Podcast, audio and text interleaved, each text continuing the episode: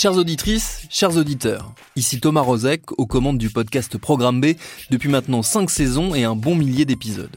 Programme B, c'est le magazine d'actualité et de société de Binge Audio. C'est du reportage, de l'entretien, du documentaire. On y parle autant des Tamagotchi que de faits divers ou de lutte contre la malnutrition. On y retrace la vie et le parcours de celles et ceux qui ont changé notre monde en bien comme en mal. Programme B, c'est toutes les semaines et vous nous retrouvez sur toutes vos applis de podcast préférés. Et qu'est-ce que j'entends? Eh ben, je te donne en mille. Binge Audio.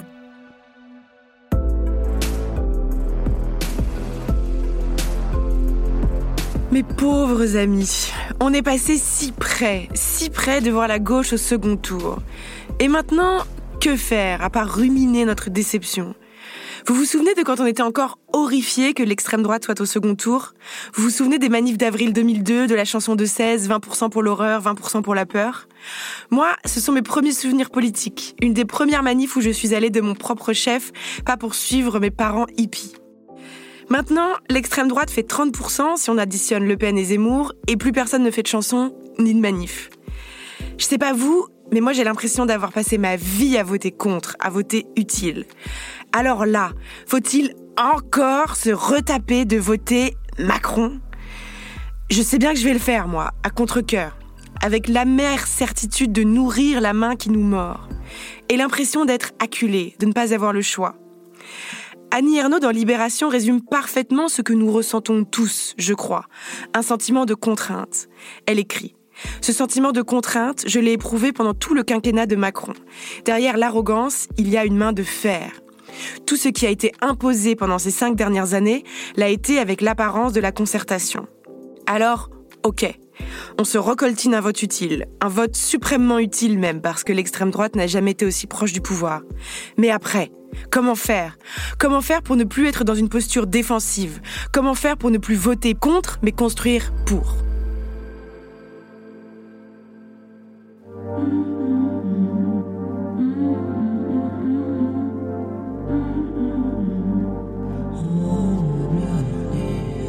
Non mais laissez-moi parler, c'est vraiment insupportable. On peut plus rien dire. Vraiment, c'est n'importe quoi. On peut plus rien dire. Et la prochaine fois, ça sera quoi? On peut plus rien dire. Qu'est-ce que c'est que ça?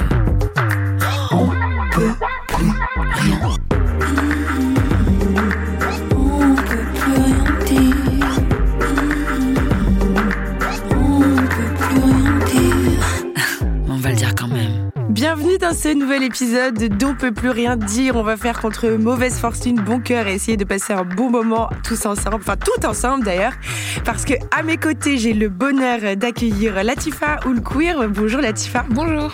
Vous êtes journaliste et directrice du Bondi Blog et Alice Coffin, qui d'ailleurs revient pour la deuxième fois à notre micro, euh, qui est militante féministe, autrice du Génie lesbien, qui a été proche de Sandrine Rousseau durant sa campagne et conseillère de Paris. Bienvenue Alice. Bonjour. Alors, première question, j'ai envie de vous demander euh, bah, comment ça va? Comment vous vous sentez au lendemain de ce, premier tour? Peut-être Latifa Oulkouir en premier Euh, mieux que dimanche soir. En même temps, c'est pas compliqué.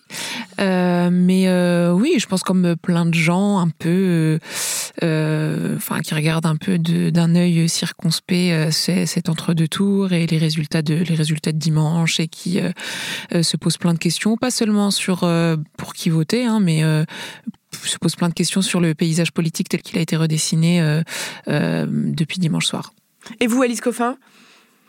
Moi, j'ai découvert, je, je suis rentrée, en fait, euh, j'étais tout le mois de mars pratiquement en- à la frontière polonaise et en, en Ukraine pour aider euh, euh, les réfugiés, notamment lesbiennes, mais les femmes réfugiées euh, ukrainiennes, euh, à passer la frontière, à trouver des, points de. de euh, d'attache dans d'autres euh, pays européens. Euh, donc c'est le, le- évidemment le, décalage, j'allais dire, est assez euh, euh, profond. Et c'était vraiment, je, dis ça pas pour euh, parce que c'est important, je pense, de sans arrêt avoir l'Ukraine en tête, mais aussi parce que c'est. hum, Est-ce que ça valait le coup aussi? Moi, je vous l'avais dit, je suis conseillère, je suis conseillère de Paris. Je suis maintenant engagée en politique. Ça veut dire quoi de partir, même s'il y a une urgence Ça veut dire quoi de partir toutes les derni- trois dernières semaines? Je crois que c'était aussi tout ça pour dire que c'était pas de grosse surprise en fait, euh, hélas, Mm. euh, dimanche soir, que la seule chose qui aurait pu arriver, c'était euh, éventuellement une, une bonne, Oui. une bonne surprise. Je me, miracle. voilà, je Mm. me laissais. Un miracle, je sais pas, parce que Mm. toujours pareil, euh, on a déjà eu l'occasion d'en parler à ce micro. Je, je crois pas tellement à l'espoir, je crois, je crois, je crois en l'action. Donc je sais pas si tout avait, tout avait été entrepris, en tout cas, pour que, que ça puisse se faire autrement. Alors, on va pas faire de popol. La popol, c'est comment font les journalistes traditionnels, comment ils étudient la politique. Mais quand même, j'ai envie de vous poser une question parce qu'on a appris, vous avez révélé sur BFM que vous avez voté Mélenchon quand même. c'est badass ça. Bah, précisément, c'est pour ça que je me dis que le seul, le, le- le seul point en fait qu'il y aurait eu à faire davantage au mois de mars, moi je m'étais dit qu'à un moment, il fallait qu'on écrive entre élus euh, écologistes, élus communistes, éventuellement si on avait trouvé euh, un peu d'élus aussi euh, socialistes pour le faire, et notamment des, des femmes, des féministes que je savais être très très en colère par rapport aux agissements, que ce soit côté communiste ou écologiste, de la direction euh, de leur parti ou de la Ah oui, direction donc de vous campagne avez œuvré dans l'ombre qu'il euh, fallait pour- voilà. Et moi j'avais déjà c'est pas je, je fais jamais les trucs je débarque pas en disant euh, ah vous êtes vraiment des gros nulos même si je le pense. Euh, je, je le dis aussi avant donc c'est des choses évidemment que j'avais déjà dit euh, que j'avais déjà tenté euh, de dire notamment euh, la nécessité euh, de, de, de, de discuter euh, avec la France insoumise voire plus que de discuter hein, de, se rallier.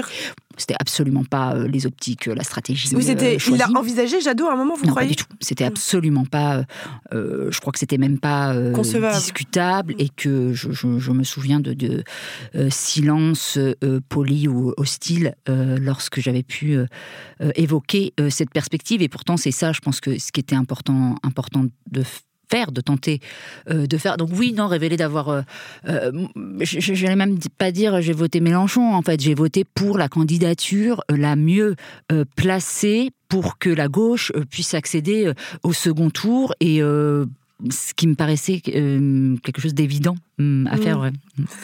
Latifa Oulquir, euh, Mélenchon a aussi obtenu quasiment une voix sur deux dans le 93, donc le département où est situé aussi le, le Bondi Blog. Euh, à votre avis, comment il a réussi à, à convaincre dans, dans ce département ou dans les quartiers populaires? Euh, ouais, c'est vrai qu'il a réalisé un score assez incroyable en Seine-Saint-Denis. Euh, on note quand même que l'abstention a été plus forte qu'en 2017. Et euh, ouais, pareil qu'au premier tour, euh, Macron qui avait eu 24%, euh, là n'en a plus que 20 entre guillemets. Donc je pense que ça tient aussi un peu à, à ça en fait, à une grande. Enfin, il y avait dans les quartiers populaires en 2007 pas mal de gens qui croyaient en Macron parce qu'ils se disaient bon, il y a l'aspect économique, mais peut-être que sur les questions identitaires, religieuses, etc., il va être un peu plus tranquille. Il va nous foutre la paix là-dessus. Donc bon, les gens de gauche, c'était pas forcément, étaient pas forcément très heureux qu'il qu'il soit. Euh, mais les autres, hein, sans voilà, euh, s'étaient dit bah tiens ouais, et puis euh, peut-être l'aspect, on va pouvoir monter nos entreprises, enfin tout ce, tout, tout cet aspect de réussite individuelle qui, peut toucher les gens. Et pour Mélenchon, je pense qu'il a bénéficié de ça, de de- d'en fait un quinquennat qui a été plus dur qu'on le pensait sur les questions de sécurité, sur les questions de laïcité surtout. Euh, ça, ça a été vraiment une surprise pour beaucoup de gens et euh, ça a été une douche froide en fait. Euh, Autant euh, la loi séparatisme, on se rappelle de cette appellation de signaux faibles à l'égard des musulmans, ou pas mal de, de mosquées, associations qui été fermées, Ah oui. souvent pour des raisons sécuritaires. On nous est passé ça pour des questions d'intégrisme, etc. Une Hmm. politique très centrée là-dessus, alors qu'on sait que par exemple la radicalisation ne se fait pas dans les mosquées, elle se fait dans d'autres lieux, mais il y a beaucoup d'études qui démontrent que la radicalisation ne se fait pas dans les mosquées. Hmm. Et donc il y avait ça en ligne de mire.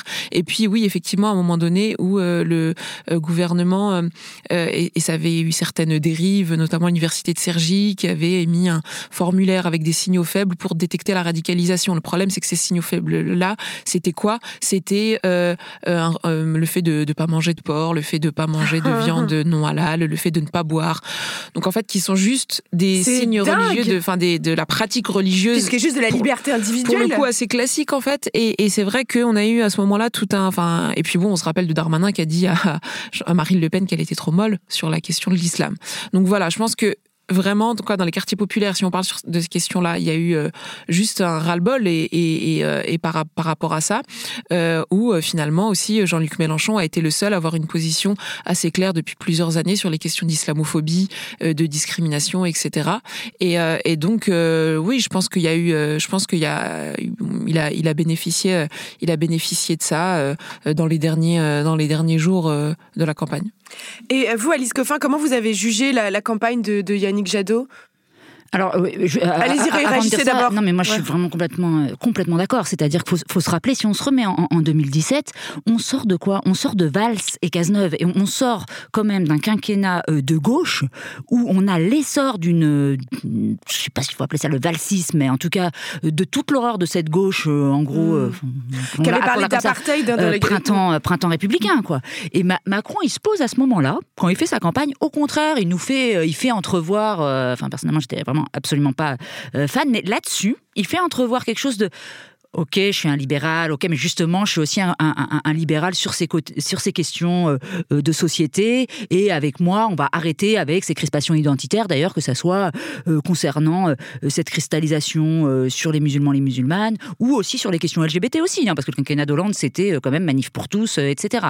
Et là, on a quoi? On a au contraire un quinquennat Macron, on est focalisé, euh, je le rappelle quand même, sur l'islamo-gauchisme, un, Oui. un, un- un ministre de, de- de l'éducation et d'autres ministres qui tiennent euh, des propos absolument euh, sidérants, épouvantables sur le sujet. Donc on a un- une inversion et on voit bien, bon, enfin, comme d'habitude chez Macron, qu'en fait c'était du vent. Enfin, ça, il peut être d'un côté, de l'autre. Il n'y a pas, il y a, y a C'est ça qui est le zéro plus- colonne vertébrale. Exactement, c'est peut-être ça qui est le plus euh, déstabilisant, sidérant, horrible. C'est une sensation que les mots n'ont plus aucun sens. Plus On dit sens. quelque chose et puis on fait l'inverse et puis c'est pas grave. oui, mais moi je pense que c'est la grande, euh, une des grandes terreurs en fait de ce quinquennat Macron et de, c'est, que euh, qui a à la fois été extrêmement riche en, en- en mobilisation, mais précisément c'est le parallèle entre cette force euh, des mouvements, cette force des mobilisations et des personnes au, au péril hein, de, de leur vie, de leur intégrité physique, hein, on le sait dans les manifestations. Donc euh, cette énergie qui est là et rien. Et le mur, et comme si finalement il n'y avait plus le pouvoir politique on n'était plus dans une possibilité euh, euh, d'interaction ou de vraiment modifier, avoir un poids là-dessus. Et ça, c'est extrêmement dangereux. Que effectivement, il n'y ait plus du tout, du tout, du tout de prise en fait euh, sur euh, sur, sur l'action politique parce qu'il a cette attitude complètement euh, évaporée en fait sur le Mmh. sujet. Et pour pour la campagne, On va, on va y revenir. reviendra On va y après, revenir. J'ai plein de questions à Ouais, vous ouais. poser. Mais La- Latifa Oulquir, vous parliez en, en introduction de cette, comment cette élection redessine le, le paysage politique. Vous avez l'impression que les lignes de fracture bougent, changent, évoluent, qu'elles sont différentes aujourd'hui? Oui, oui, oui, parce que bah comme euh, plein de plein de monde, euh, enfin comme toute la France en fait, j'ai grandi avec euh, la gauche, la droite, un parti socialiste, Oui. le RPR, les Républicains, etc. Et, et c'est vrai que ouais là ça fait, en fait c'est c'est étrange et puis c'est un peu bon là ça tient plus à, à l'aspect personnel où j'aime pas trop le changement entre guillemets, mais de parce que c'est effrayant en vrai. Quand on regarde les forces politiques là, on se dit bon, d'accord, Jean-Luc Mélenchon, mais en même temps il est pas tout jeune et puis euh, ça a mis du temps à établir cette, euh, enfin je veux dire euh, de, de, cette, enfin ce mouvement populaire qu'il appelle. Franchement, on se rappelle du front de gauche. Enfin, ça prend des, années, des années de construire ça. En fait, c'est pas, c'est pas, c'est pas anodin. Donc c'est là où ça m'effraie aussi parce que ça a pris énormément de temps. Et en face, des forces de droite qui sont de plus en plus fortes aussi et qui, moi, ont l'air d'accaparer tout le tout le débat. C'est pendant longtemps, on a parlé de et des diabolisations, par exemple, du, euh, du Front National qui est devenu le Rassemblement National. Moi, je pense pas que, enfin, je fais pas partie de gens qui pensent qu'il a réussi sa dédiabolisation. En revanche, c'est les autres qui ont réussi leur radicalisation, en vrai. C'est la droite qui a réussi sa radicalisation, c'est une certaine gauche qui a réussi sa radicalisation, et c'est comme ça que le paysage politique il s'est modifié. C'est parce que euh, il y en a, si je peux me permettre, qui n'ont pas été droits dans leurs bottes et qui avaient pas vraiment de colonne vertébrale, comme on disait tout à l'heure et comme Macron. Et c'est vraiment ça, en fait. Pendant longtemps, on, avait la tête dans ce truc de ah ouais, le, le FNC normalise. Mais ouais, non, en vrai, c'était les autres le problème. On n'aurait pas dû s'occuper du, du Front National. Euh, ce qui est fou dans cette euh, campagne, enfin ce qui est fou, ce qui est tragique, c'est qu'elle s'est déroulée euh, en même temps que le GIEC nous a alerté qu'il nous restait nous restait que trois ans pour que la Terre reste habitable, mais le climat n'a occupé que 3,6% euh, du temps médiatique. Et le concept, je crois, euh, qui a marqué cette campagne et celui qui a quand même marqué les esprits, euh, c'est celui du grand remplacement. Même si Zemmour il fait 7%, il a quand même gagné une euh, bataille culturelle en mettant tout le monde à co- connaissance aujourd'hui de ce concept. Comment ça se fait qu'on en soit là, à votre avis, Alice Coffin? Enfin, est-ce que vous avez une comment Qu'est-ce que vous en pensez de cet état de fait? Alors là, c'est la question de la capacité à imposer euh, un récit, euh, enfin un récit médiatique, en tout cas des concepts, des mots euh, dans le paysage médiatique qui demandent en fait certaines facultés, certaines compétences aux politiques et qui souvent ne sont pas considérées, je trouve, comme déterminantes par les partis ou par les personnes qui font le choix des personnes qu'elles envoient à la présidentielle. Or, désormais, je pense qu'on ne peut pas faire l'impasse là-dessus. c'est extrêmement important de savoir que la personne, vu le système présidentiel, hein, vu la Ve République, vu ce que c'est une élection présidentielle, une incarnation totale autour d'une personne, on se doit absolument et je pense que la France insoumise l'a bien compris, d'aller choisir euh, des personnes susceptibles de manier suffisamment euh, le verbe, la parole, pour euh, imposer certains mots et, savoir le faire. si je prends, vous posiez la question du, climat, du temps d'antenne, c'est pas. Il y a eu un petit moment où on a réussi. Moi, j'ai entendu des, des, nouveaux mots. J'ai entendu le mot écoféminisme, les notions de prédation entrées vous parlez de, dans le débat quand il y avait la, la, campagne la primaire écologiste. Donc c'est possible en fait de le faire, mais encore faut-il en avoir les facultés, les, les, les, compétences, parce que évidemment que c'est complètement dessiné par euh, le, le, débat, la, discussion euh, médiatique. Et ça, ça veut dire arriver évidemment avec une pensée très forgée, euh, très quelle qu'elle soit, hein, je veux dire très très construite, mais après avoir aussi la capacité de la faire passer à un micro.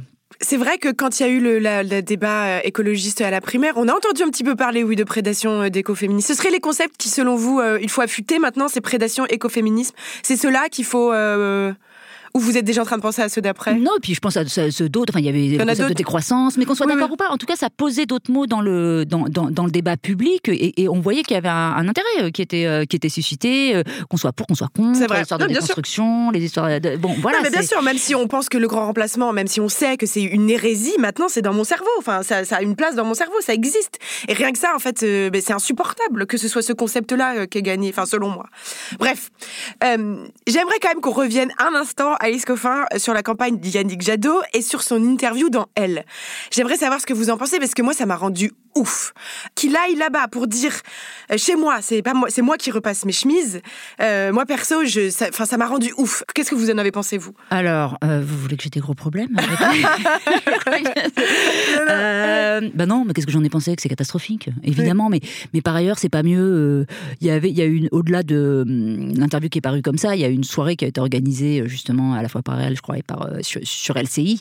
Et moi, je les ai trouvés mais sur le féminisme, en fait, sur les notions de féminisme, mais Jean-Luc Mélenchon, je l'ai pas trouvé mieux. Hein. Je veux dire, ça veut dire mmh. que ils n'ont pas, au-delà de, je pense qu'il y a une capacité à entendre, à pas les, programmes, euh, puisqu'on parle de féminisme, étaient solides euh, côté écolo, côté insoumis. Il y a pas de souci là-dessus, ça va.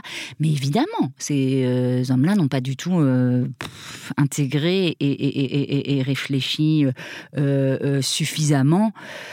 Euh, toutes ces, euh, toutes, ces questions-là. Donc oui, c'était, euh, oui, c'est catastrophique. Oui, ça a beaucoup, beaucoup énervé. Mais oui, mais c'est vraiment what did you expect quoi? Je veux dire, moi, on a mm. beaucoup glosé sur le fait que je, je, lui ai demandé très directement, en ayant une conversation, de se retirer et, et de s'il était vraiment et je le pensais vraiment. Si vraiment les questions du féminisme ou d'autres questions lui importaient, eh ben dans ce cas-là, il ne devait pas être candidat. Et c'était très sérieux. Ce que je lui disais, c'était pas une question de ah les hommes doivent s'effacer euh, euh, par rapport aux femmes. Non, c'était vraiment très sérieux par rapport à une dynamique, par rapport à un ensemble d'enjeux. Et le fait que ça soit même pas audible, ça, que ça soit même pas jugé comme une question pertinente, de même qu'il aurait été intéressant, je pense, de poser la question aussi à, Jean-Luc Mélenchon ou à d'autres, de réfléchir si vraiment vous avez à cœur de changer les structures de cette je pense vraiment de cette Ve République qui nous font beaucoup de mal là-dessus. Réfléchissons aussi à qui vous envoyez à, la, présidentielle, et qui est quelque chose d'absolument fondamental, parce que ça façonne quand même les médias, le débat public pendant plusieurs mois. Donc ça laisse aussi des traces. Vous avez publié, euh, Latifa Oulkur, un recueil d'articles du, Bondi Blog. Et euh, dans ce, livre, euh, donc, vous revenez sur une affaire, on parle des médias, du coup, ça, me semble très intéressant. Vous revenez sur une affaire qui s'est déroulée en, 2016, où il y a eu un bar PMU de, à Sevran qui a été présenté dans le JT de France 2 comme interdit aux femmes. Or, avec le Bondi Blog, vous avez mené une, contre-enquête et vous vous êtes rendu compte qu'il n'en était rien, qu'en fait c'était un cliché qu'avait véhiculé le journaliste, peut-être qu'à l'instant où il était passé, il n'y avait pas de femmes et du coup il en avait conclu que c'était interdit aux femmes. Euh, ça a eu des conséquences dramatiques. La femme du patron a reçu des menaces de mort. Le patron, on imagine dans quel état il a été. Euh, ses filles, euh, pareil. tout ça. Et puis en plus, surtout, on nous juste, on nous dit des choses complètement fausses à la télé, quoi les journalistes, euh, quand ils vont euh, sur, ce terrain euh, des, quartiers populaires, vous avez le sentiment que certains ils viennent juste pour conforter leurs clichés? Euh, oui, oui, oui, clairement. Hein, c'est euh, c'est pas euh, nouveau. De toute façon, le Bondi Blog s'est construit sur cette critique-là hein, Mm. des médias, de dire en fait il se passe autre chose euh, que bah, que le, le fait divers ou que les voitures qui brûlent que, vous venez filmer. Et c'est une réalité. Enfin voilà, là c'était en, en 2005. C'est une réalité qui est toujours existante aujourd'hui, où effectivement, oui, enfin certains journalistes viennent sur le terrain pour pour confirmer certains biais, pour trouver certains clichés qu'ils ont de de la banlieue. Alors euh, que que ce soit euh, dit, etc. euh, quand ils ils vont trouver en fait ce qu'ils viennent chercher. Il y a pas de, nous on n'a pas de problème là-dessus quand ils veulent. Enfin, ça dépend ce qu'ils veulent venir chercher, mais dans la plupart du temps, ouais, en fait, ils pourront décrire. Mais le problème, c'est que ils zooment sur un aspect en fait, et là, c'est dans des circonstances dans lesquelles il faut un peu dézoomer, regarder tout ce qui se passe autour. Et, et ouais, c'est toujours, c'est toujours un, un souci. Donc, donc ouais, je, je vais pas dire non plus que rien n'a changé, parce qu'il y a plein de journalistes, enfin, il y en a quelques-uns qui font extrêmement bien le travail, qui peuvent, enfin, qui livrent euh, des récits sur les quartiers populaires ou sur les classes populaires de manière générale, qui sont extrêmement pertinents euh, et qui sont pas au Bondi Blog, évidemment. Euh, donc euh, les, les choses avancent un petit peu, mais pas suffisamment, et on le voit encore aujourd'hui ou pendant la campagne présidentielle, on a réussi toujours à stigmatiser une certaine catégorie de la population, dont on sait en grande majorité euh, où elle où elle réside. Donc euh, donc euh, ouais, ça ça a avancé, mais ça reste toujours euh, ça reste toujours extrêmement compliqué. Qu'est-ce que ça veut dire être de gauche aujourd'hui, euh, selon vous? Question difficile, hein, je sais. Je vous vois lever les sourcils, euh, Latifa ou le Non, bah c'est parce que c'est très, euh, enfin c'est non, c'est c'est un peu paradoxal parce que j'allais dire ouais c'est euh, c'est euh, quelque chose de politique en même temps c'est très subjectif maintenant j'ai l'impression c'est-à-dire que ça- chacun le la- l'associe à certaines valeurs euh, et quand on va dans des bouquins ça se trouve on retrouvera pas euh, on retrouvera pas du tout celle-là. Euh, moi si je devais parler pour moi c'est très lié à des notions de solidarité, de partage et de et de ouais de collectif en fait Euh, tout simplement c'est de de de c'est entre guillemets euh, du bon communautarisme parce qu'on nous a dit que le communautarisme c'était euh, mal. Mais là pour le coup quand on euh, n'appartient à la même nation de société etc mais c'est vrai bois pour moi c'est vraiment des notions de partage et de solidarité. Et j'allais dire bêtement ça va pas plus loin que ça. Mais en tout cas s'il y a, si déjà il y a ça il y a une grande partie de de la de, de, de l'idéal qui est rempli.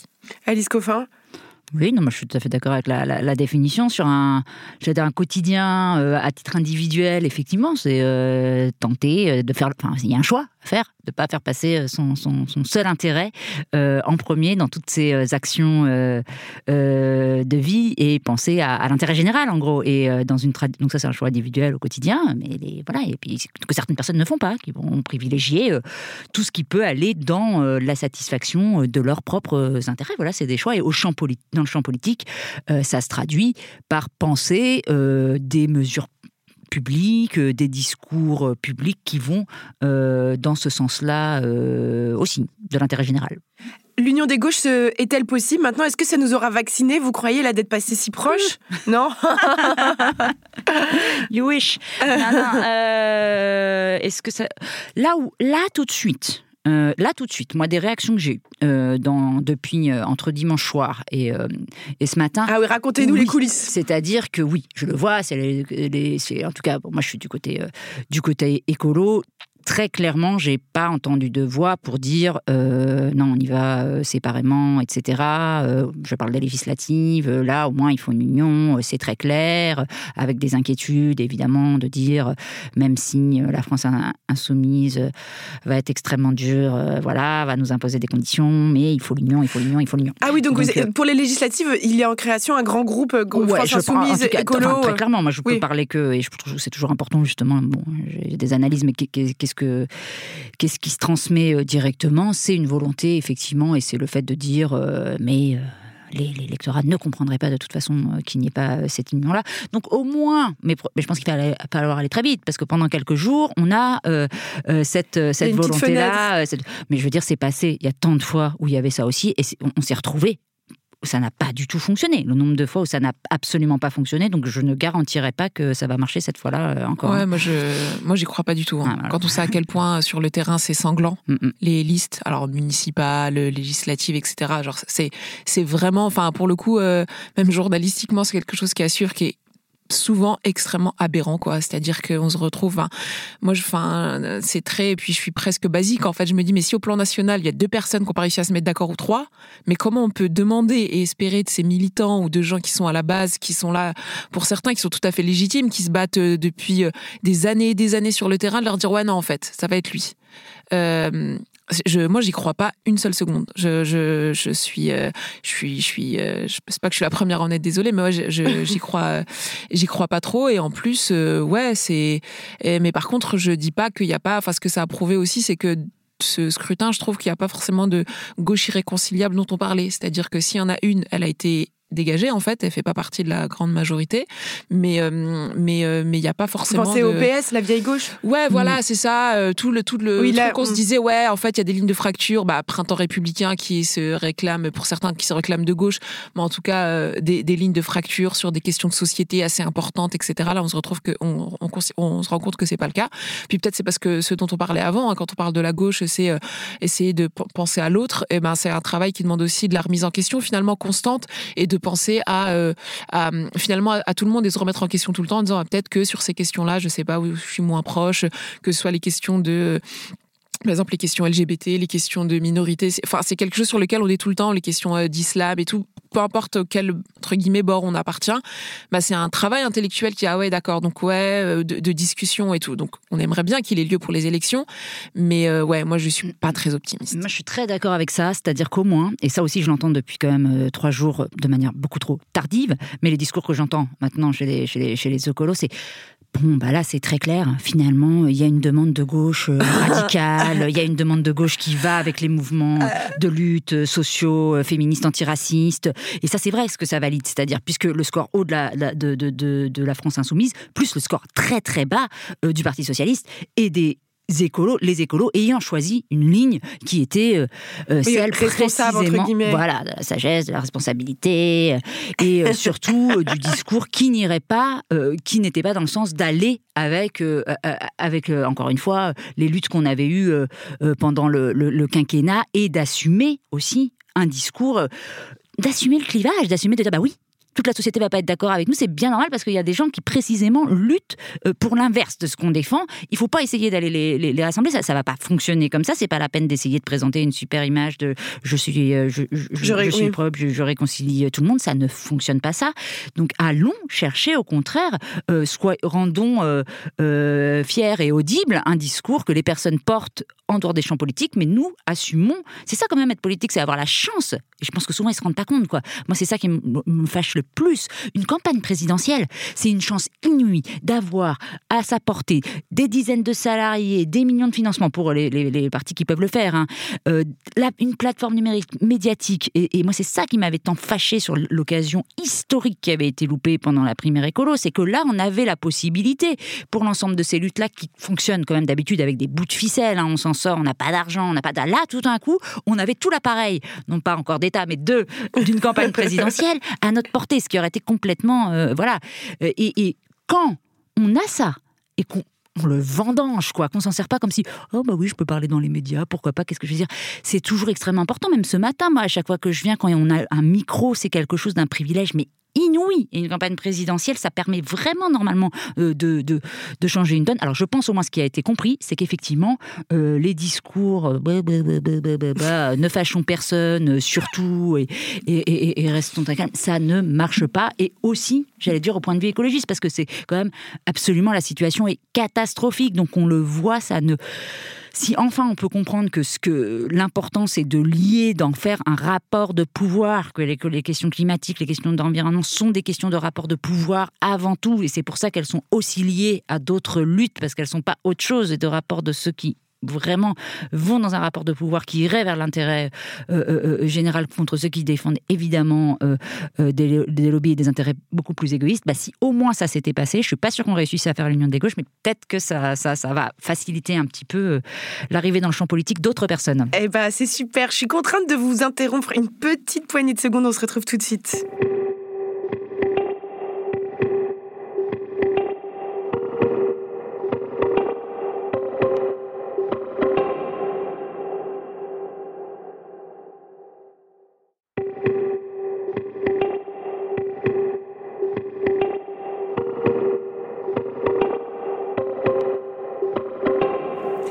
Merci d'être avec nous. C'est toujours On peut plus rien dire. Nous sommes en train de nous demander comment changer le monde, réunir les gauches et enfin avoir une vie politique qui soit à la hauteur de nos rêves avec Alice Coffin et Latifa Oulkouer.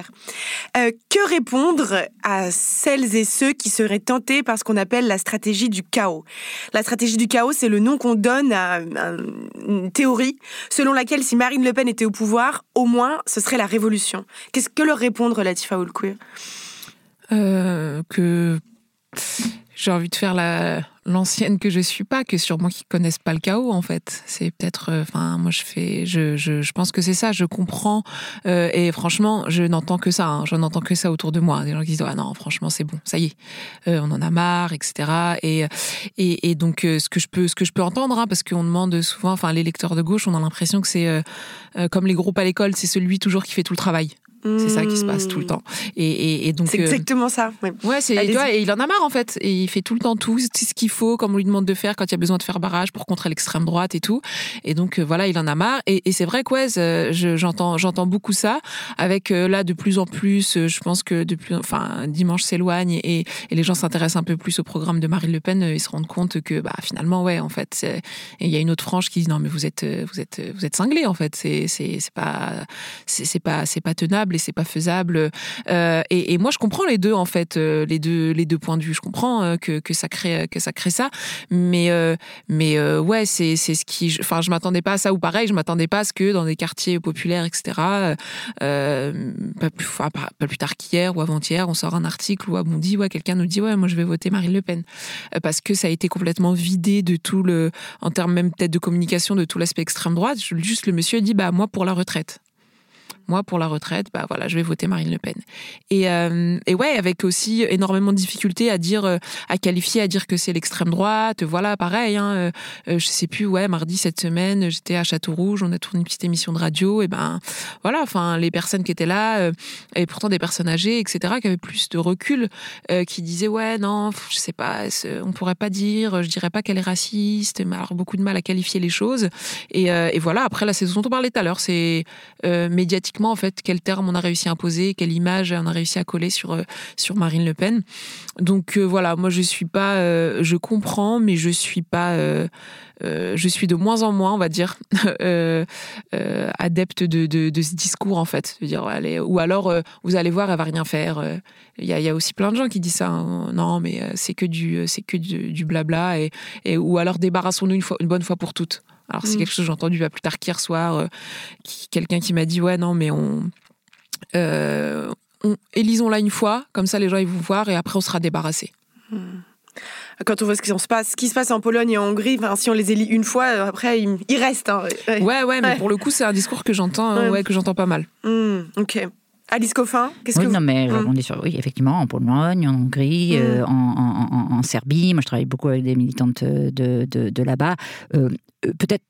C'est toujours pareil, de rappeler des, des, des- des informations Oui, aussi faits. et les préciser. Je veux dire, euh, moi ou Latifa Oulkouer, on est menacé de mort. Je, je rigole pas, je veux dire, si, la- si, si, si, l'extrême droite arrive au pouvoir, c'est euh, des menaces de l'intégrité euh, physique de très très très nombreux, nombreuses euh, journalistes, militants, militantes, euh, euh, élus, euh, soit voilà, antiracistes, féministes, antifa. Enfin, il y, y a des personnes qui vont être très très concrètement. Donc après, attention. hein, il y a des gens qui ont le droit, si c'est ce que vous souhaitez, nous voir, euh, nous voir frapper, euh, Non, nous non, il y a- voir euh, non, non, mourir. pas le droit. mais je veux dire, il y a des personnes qui vont voter. Parce que Oui, voilà, il y a, y a- y en a qui le font pour en- ça. en, en Oui. conscience.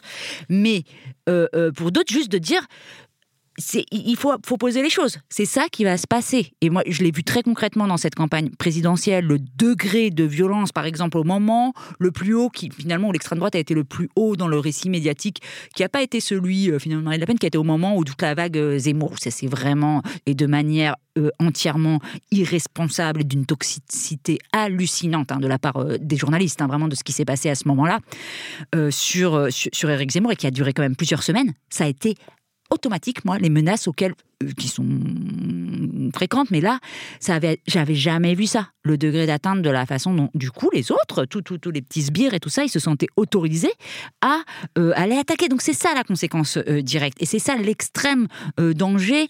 Et ça ne nous permet pas... Ça veut dire que tous les enfants racisés dans les écoles, ils vont se prendre 10 000 fois plus d'insultes, ils vont se faire tabasser, tous les enfants euh, tous les ados, tous les adultes même. C'est-à-dire que toutes les catégories, les handicapés, C'est pas un tout- doute. Je veux dire, Ouais, il n'y a pas ça. un doute là-dessus. C'est une certitude. Si C'est ça, la réalité, Voilà ce qui va se passer. Voilà ce qui va se passer. Donc encore une fois, il y a la nécessité de, de transmettre euh, cette euh, cette information-là. Et j'entends sur les, les idées de oui, mais comme ça, euh, si c'est si c'est le chaos, de toute façon, on réagira et ça provoquera une volonté de Une réaction très forte et une, une, une révolution. Attention, parce que je veux dire ça, la révolution et la volonté de lutter contre ce qui se passe de l'État, je pense qu'elle était déjà là très fermement depuis très longtemps, et notamment depuis ce dernier quinquennat qui a fait passer des mesures horribles. On le voit déjà là. C'est très compliqué. C'est très compliqué. On a commencé l'émission comme ça, d'aller euh, lutter, d'aller euh, parce que il y, y a un contexte politique compliqué. Ça sera encore les obstacles qui seront mis à cette lutte-là, ils seront euh, dix fois plus puissants. Donc je vois pas comment, si on n'y arrive même pas là, comment on peut penser euh, qu'avec euh, des libertés associatives encore plus menacées, des conditions de manifestation encore plus cadenassées, on y arrivait. Attention aux leurs hein, là-dessus, je pense. Si on additionne les votes Zemmour plus Le Pen, on arrive à 30% de la France qui a choisi de voter contre, enfin, qui a choisi de voter extrême droite. Alors, je sais que vous n'êtes pas sociologue de- de- du vote, mais à votre avis, comment on en arrive à, à faire ce choix? Sauf que si on est profondément raciste, mais je j'arrive, pas à croire que 30% de la France soit vraiment profondément raciste. Peut-être je me fais un leurre. Je pense qu'il y a quand même aussi une forme de désespoir ou de. Qu'est-ce que vous en pensez? On est sur, oui, 30% des Latif électeurs qui se sont Oui, qui se sont exprimés, tout à fait, bien sûr. Euh, J'essaie de prendre l'optimisme là où il est. Euh, euh, D'une part, et puis, euh, et puis euh, non, ouais, c'est vraiment. Enfin, pour le coup, c'est une, une question à laquelle j'ai pas forcément de, de réponse ou quoi, parce que pendant longtemps, voilà, on nous a dit ça sur les lecteurs Front National. Oui, mais c'est des réseaux économiques, c'est le désespoir, c'est ceci, c'est cela. Mais non, je, je suis pas 100% d'accord avec ça. Et encore une fois, ce qu'on disait, c'est que je pense qu'on a juste, à plein d'égards, euh, que ce soit pour Zemmour comme pour Le Pen, normalisé les, certaines idées. Et est-ce qu'on peut reprocher aux gens de se dire, bon, bah finalement, toute la journée, je suis dans la télé, j'entends des mecs, en tout cas sur CNews, qui débitent les mêmes choses, et bah finalement, c'est peut-être pas si grave de penser ça. Et finalement, bah ils sont d'accord parce que c'est euh, ce que les autres ne peuvent pas dire, euh, ils le disent, etc. Et ça, et ça crée ça. Et, moi, aussi, toute journaliste que je suis, évidemment, j'en veux énormément aux médias à la place qu'ils ont laissé à Éric Zemmour. Je le disais déjà il y a quelques mois, en fait, avant même sa candidature. Pourquoi on parle de lui Qu'a fait, en fait, qu'a fait ce mec pour qu'on parle de lui? Euh, avant ça, enfin avant que même qu'il soit candidat, on en parlait, mais il a rien fait. Qu'est-ce qu'il a apporté de, de quelle manière il a contribué à la société Enfin, voilà, personne pour rappeler. Enfin, c'est juste euh, euh, un, un, ouais, il était journaliste pendant plusieurs années, il gagnait bien sa vie, bourgeois, voilà. Enfin, et, et c'est ça, et j'en veux énormément là-dessus à la place qui a été qui a été donnée à qui a été donnée à Éric Zemmour. Euh, soi-disant, il vendait, soi-disant, mais à un moment donné, il faut, enfin, prendre ses responsabilités. Et là, je, je suis un peu Oui, des mecs qui vendent des bouquins, il y en a plein quand même. on n'est Ouais, pas ouais, obligé ouais. de non, passer- mais on est voilà, pas et obligé puis c'est ouais. toujours un peu le truc euh, comme euh, le- entre guillemets Le Pen était euh, s'est trouvé normalisé et ben c'était un peu le petit frisson du fasciste quoi. Là regardez ce qu'il a encore dit mais en fait ça m'intéresse pas en fait. Moi à un moment donné de la ce moment c'était super violent. Enfin on allumait la télé on ouvrait un truc des citations de Zemmour qui vous insultent clairement c'était ça quand vous appartenez à une certaine catégorie de la population. Mais moi c'était enfin c'était fatigant quoi. C'est-à-dire psychologiquement à un moment donné j'étais là, non mais vraiment? Enfin vous allez vraiment continuer à faire ça? Et là, il n'y a même pas de remise en question, de se dire bon, peut-être que effectivement on s'est planté. Ah oui, non, mais les sondages se sont trompés, c'est moins. Ouais, au début, je m'étais dit ouais, c'est une bonne nouvelle. Il fait moins que ce qu'on avait prédit. Mais euh, voilà, enfin, en tout cas, je sais pas ce que ça dit des citoyens, mais ce que ça dit de notre système médiatique, euh, c'est assez, euh, c'est assez, ouais, agaçant et inquiétant. Il y a quelque chose, je pense, qui est très très juste dans ce que vous venez de dire, c'est le frisson du fascisme, comme s'il y avait une espèce de fascination voyeuriste pour se dire, oh là là, oui, c'est de pire en pire, et il y a presque un, on a l'impression qu'il y avait presque une forme de plaisir à, à contempler ça. Alice Coffin? Oui, mais ça c'est certain, Euh, et, et qui est de, de vraiment de faire suivre ça aussi, mais c'est aussi la, la, la façon dont on euh, fictionne et euh, dont on raconte la politique. Oui, le storytelling, bah, ça, oui, qui est sous le mode. Tiens, qu'est-ce qui va se passer ce personnage-là Est-ce qu'on va avoir un climax dans la fin de, cette série-là Et ce qui est ce qui est proprement, encore une fois, un problème journalistique. Mais je pense que c'est essentiellement un des problèmes. Moi, je pense vraiment que euh, ce qui se passe s'explique à, à, à, 80% par euh, la façon dont fonctionne le journalisme. Euh, c'est pas différent dans les pays de l'Est qu'on évoquait précédemment. Hein. les prochains, ils viennent d'avoir des, des, des, élections en, Serbie où précisément Vucic a été réélu sur un programme extrêmement autoritaire, extrêmement et avec une mainmise totale, totale sur, euh, sur les médias. C'est la première chose qui se fait. On le sait très bien en Russie, c'est pareil. C'est pareil, c'est, essentiel. C'est pas une petite composante qui expliquerait ça. C'est absolument majeur et c'est absolument euh, de, la, de, la, de la responsabilité. Enfin, je sais pas, j'ai écrit toute une partie de, mon livre là-dessus, sur la médiocrité de ce qui se passe dans les, dans, dans les rédactions euh, sur, sur ce, sur ce, sur ce sujet-là. Donc, après, et, heureusement, il y a d'autres choses. Il y a le Bondi Blog, il y a, aussi d'autres il y a des journalistes, et, euh, il y a ici, enfin voilà, qui, qui, ça veut pas dire que. Oui, bien sûr, on est loin d'être mainstream encore, hélas. Mais, voilà, non, mais ce que mm. je veux dire, c'est que c'est vraiment ça. C'est-à-dire que, et quand je vois, mais là encore, même sur les réactions journalistiques, si on parle d'actu, mais qu'est-ce que c'est? Ça réagit pas là que ce soit les candidats qui choisissent les journalistes pour le, le débat présidentiel. Mais, bien sûr. mais comment ça se fait? Et alors, Gilles Boulot et Léa Salamé qui sont choisis, ils disent pas un mot là-dessus, ils peuvent pas dire non, attendez, euh, ok, je, suis ravi euh, d'entreprendre, mais si c'est au, au, défaveur ou parce qu'il y aurait un favoritisme qui serait donné, c'est hors de question. Mais qu'est-ce que c'est que ça? C'est quoi là encore leur colonne vertébrale? Euh, euh, journalistique et la façon dont ça peut euh, ça peut s'opérer. Après sur mais même le fait que Macron refuse de participer à un débat quand il était enfin c'est dingue. Pourquoi il, de quel droit il peut refuser aussi de participer au débat Il est interviewé, on le voit puisque son truc, on le voit. Il n'a pas le choix, il est candidat, il participe au débat quand même. Comment ça, comment ça, se passe? C'est-à-dire que là on le voit, sa, sa, sa méthodologie de campagne, c'est d'aller au contact directement avec la population, tout ça, et puis on voit, il se prend des questions qui sont mais pourquoi c'est pas les journalistes qui posent ces questions? Oui, Pourquoi ça doit être des gens, des badauds qui l'interpellent Pourquoi, on en, comment est ça se fait qu'on n'ait jamais des questions? Et je pèse mes mots quand je dis jamais, c'est-à-dire que il y a un, il ne peut pas y avoir un tel décalage entre les, les, les, slogans qu'on lit dans les manifestations, les cris euh, qui sont euh, poussés euh, contre la politique d'Emmanuel Macron et la façon dont il a interviewé. Ça doit, sinon ça ne fonctionne pas, si ça ne se retrouve pas journalistiquement, si on n'a pas effectivement ce qu'ils appellent des corps intermédiaires, enfin n'y a pas un, des gens dont c'est le métier d'interviewer et parce que c'est pas vrai. Les, face à face, c'est des faux face à face. Et, effectivement, c'est complètement asymétrique. Lui, il arrive derrière, soit avec ses supporters, soit avec des caméras, soit avec la maîtrise du verbe, soit avec le fait qu'il soit en position d'être président. Donc on n'est pas, on est dans une inégalité de discussion qui normalement est rattrapée dans une conversation une interview journalistique précisément. Sauf que ces questions-là n'apparaissent pas. Depuis cinq ans qu'on ne les lui pose pas. Donc c'est un énorme problème et ça favorise euh, évidemment, et on revient encore à ça, un sentiment d'impuissance totale. Ouais, et puis en plus, ce qui est super. Euh, ou queer. Ouais, ouais, qui me peine, hein, vraiment, quand on voit, quand il est en face de Bado, etc., c'est comment la colère des gens, et la colère légitime des gens. J'ai dit Bado, pardon, c'était peut-être pas le meilleur terme. Non, mais voilà, c'est des, euh, des, citoyens, euh, des citoyens, des citoyens, voilà, c'est mieux. Des citoyens lors de, lors de ces visites, etc., et qui sont vraiment, pour certains, qui ont une colère vraiment légitime, en fait, qui attendent des réponses et qui ont, quoi qu'on en dise, évidemment, des attentes vis-à-vis de leur président, et comment, en fait, non, voilà, ce rapport asymétrique-là qui était évoqué, et eh ben, ça, tout ça, ça disparaît, en fait. Genre, euh, enfin, on voit quelqu'un qui est super en colère et un président en face qui rit. Exactement. Quand, on prend un peu de recul, c'est ça qu'on voit, un président qui rit et qui le traite de fou. de fou. Euh, de, fou, en fait. Euh, Enfin, et, C'était sur le monsieur qui, qui, lui dit vous n'avez rien fait pour l'hôpital public. Oui, voilà, c'est ça. Qui dit vous avez le plus nul de la 5 République. Et il dit mais vous êtes, vous êtes fou. Oui, voilà, ouais. après, ce monsieur qui s'avère être aussi pas forcément oui, euh, mais, etc. Euh, mais bref, quoi qu'on en pense, en fait, c'est des opinions. Et, et, en fait, que, mais on ressent la colère de ce monsieur. Et en face, mais en termes d'image, mais je me dis mais comment ça peut passer ça et comment il peut se comporter comme ça en face de quelqu'un de la même manière quand il se retrouve en face d'une femme voilée et qui lui demande comme ça euh, vous avez choisi ou on vous l'a imposé? Avec plein de gens autour, etc. Et ah bah ouais, vous êtes voilé. Et la violence de ça. Ouais, ouais, voilà, c'est ça. C'est vraiment, enfin, on est où là? Et est-ce que c'est, est-ce que c'est un président? Enfin, est-ce que c'est, je, je suis pas euh, partisane des gens qui disent ouais non le président quand même. Faut, enfin, mais là, en fait, il se, j'ai pas l'impression qu'il se comporte comme un président. J'ai pas l'impression qu'il se comporte comme le président qu'il devrait être. Et si on, euh, on reprend la cinquième République, ce que voilà, la posture qu'a le président, c'est-à-dire une posture d'arbitre qui est au-dessus des autres, en fait, presque. Et même s'il est en campagne là, c'est parce qu'on a, alors que c'est presque ce que la période. Enfin, on, a on aurait besoin de ça. On aurait besoin d'un président qui, qui, Oui. bah, qui soit vraiment dans cette posture de présent, quoi qu'on en pense, mais qui soit dans cette posture un peu d'arbitre et, et qui, qui, qui, euh, qui surplombe un peu tout le monde. Le problème là, c'est que lui, il a l'impression de surplomber tout le monde, mais que d'arrogance en fait. Que d'arrogance, que de mépris.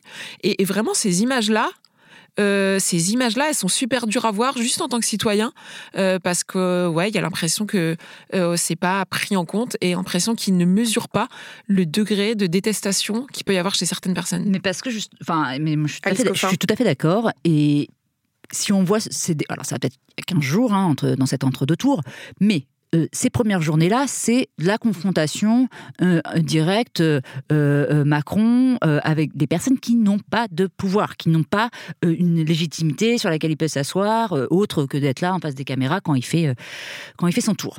Moi, je ne comprends pas. Et il y a aussi une responsabilité des politiques, des responsables associatifs et tout ça. Pour moi, le premier truc à faire, c'était on demande des rendez-vous à Emmanuel Macron. C'est-à-dire que dans chacun, dans leur champ de compétences, on dit OK, tu veux notre vote, tu veux qu'on vote, vous voulez qu'on vote pour vous. Alors, les associations féministes doivent aller voir Emmanuel Macron avec une liste de demandes en disant si, on vote, n'y a pas de Darmanin au gouvernement, hein. il n'y a, a pas de ministre mis en cause pour agression sexuelle ou hostile à, à MeToo dans ce gouvernement-là. Il y a des budgets pour les assos.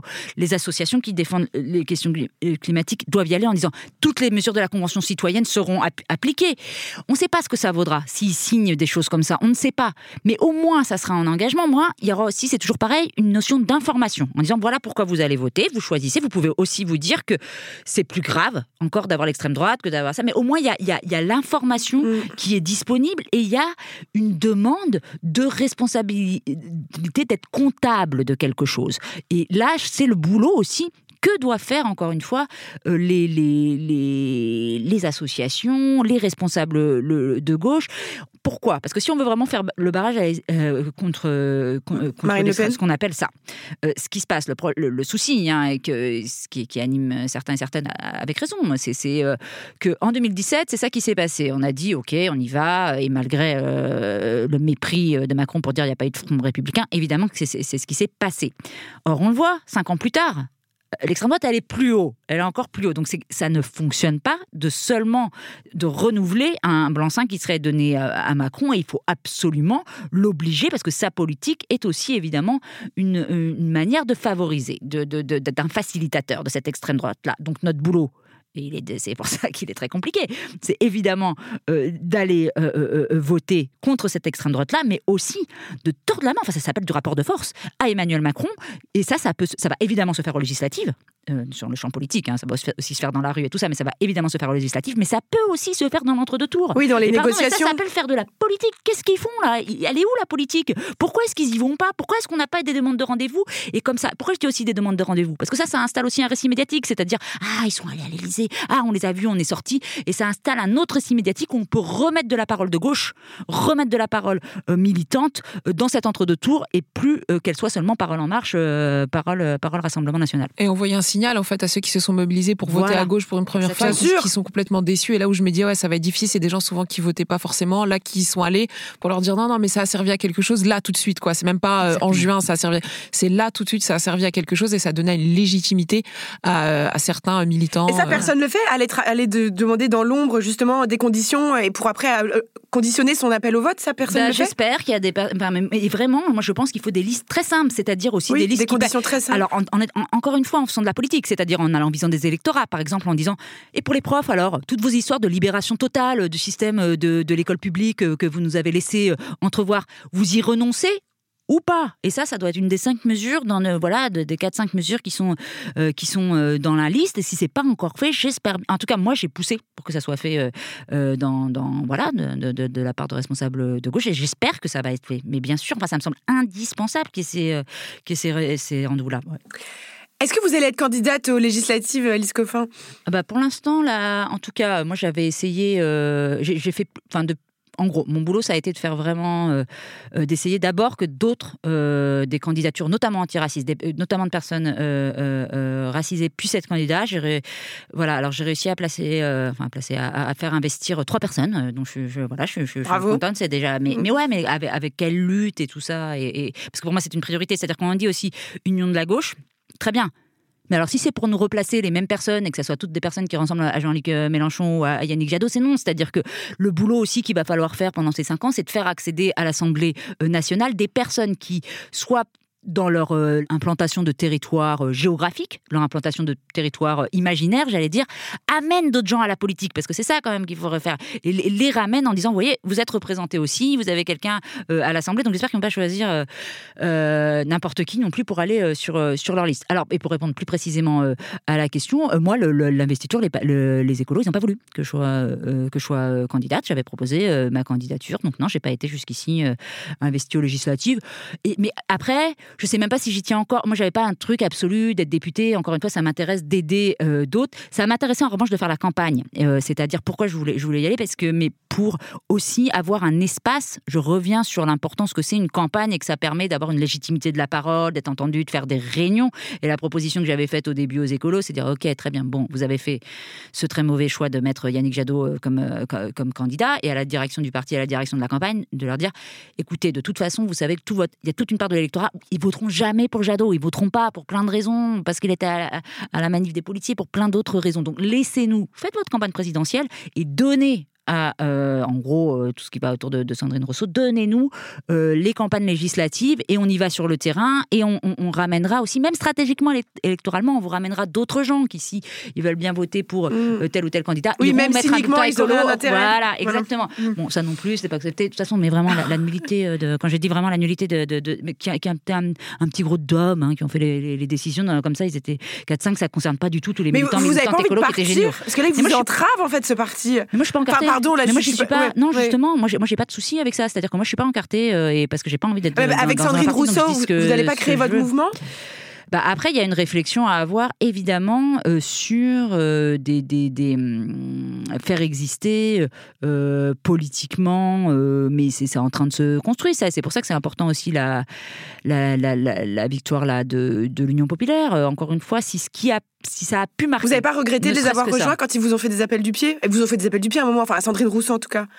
Ah non, mais moi, moi, moi je suis pleinement investie dans, dans, dans, dans, les équipes autour de Sandrine Rousseau. Ça, oui, oui, évident, mais, hein, oui, bien sûr. Oui, voilà. mais, mais ils ont, à un moment, la, France Insoumise a fait un appel du pied quand même à ah, Sandrine Rousseau. Ouais. Euh, est-ce qu'il aurait fallu. Ouais, c'est une question. Est-ce qu'il aurait fallu, dès le départ, aller. Euh, moi, je pensais que c'était plus intéressant pour un basculement parce que de lutter en interne bah ouais, d'aller en, en, interne et d'essayer de dire euh, voilà il y a un basculement nécessaire et de le faire comme ça parce que mais bon Alors, euh, on va bientôt devoir se quitter, mais j'ai envie de vous poser à toutes les deux une, question.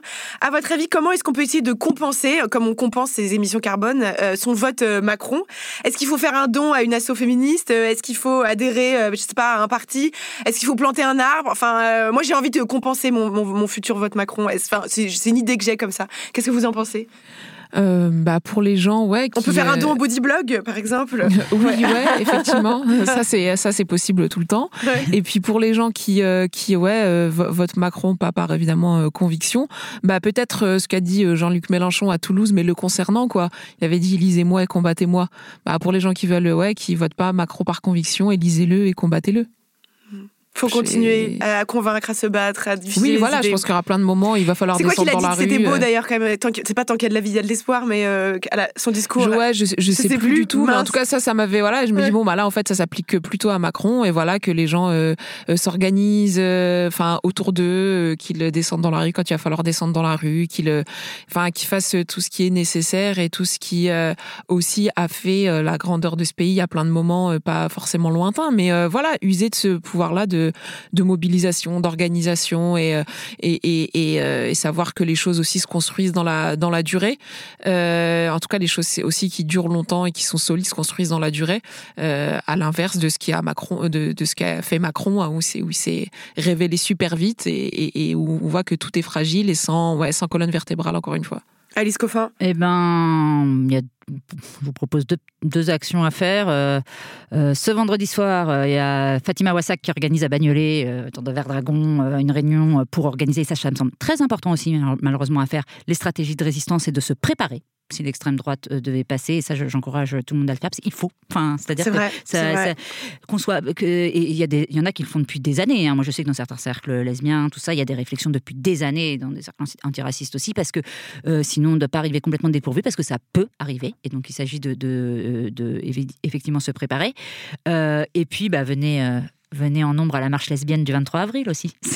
C'est noté. On note vendredi soir à Bagnolet avec Fatima Ouassak et la marche lesbienne du 23 avril. Merci beaucoup d'avoir été avec nous. C'était passionnant de vous écouter. Mes très chers amis qui nous écoutez, ne lâchons rien, ne désespérons pas. On va finir par y arriver. C'est déjà la fin. Un grand merci d'avoir été avec nous. Et merci, chers auditoristes, d'avoir été avec nous aussi. Ne désespérons pas, ne lâche rien. Nous restons soudés, nous restons ensemble. Merci à nos invités Alice Coffin et Latifa Oulquir. Merci à nos chargés de production Charlotte Bex et Lorraine Bess. Merci à notre réalisateur Thomas Chalvidal. On peut plus rien dire, c'est le podcast de débat de Binge Audio tous les vendredis sur toutes les applis. Nous, on se retrouve la semaine prochaine et tenez bon, courage, à très vite.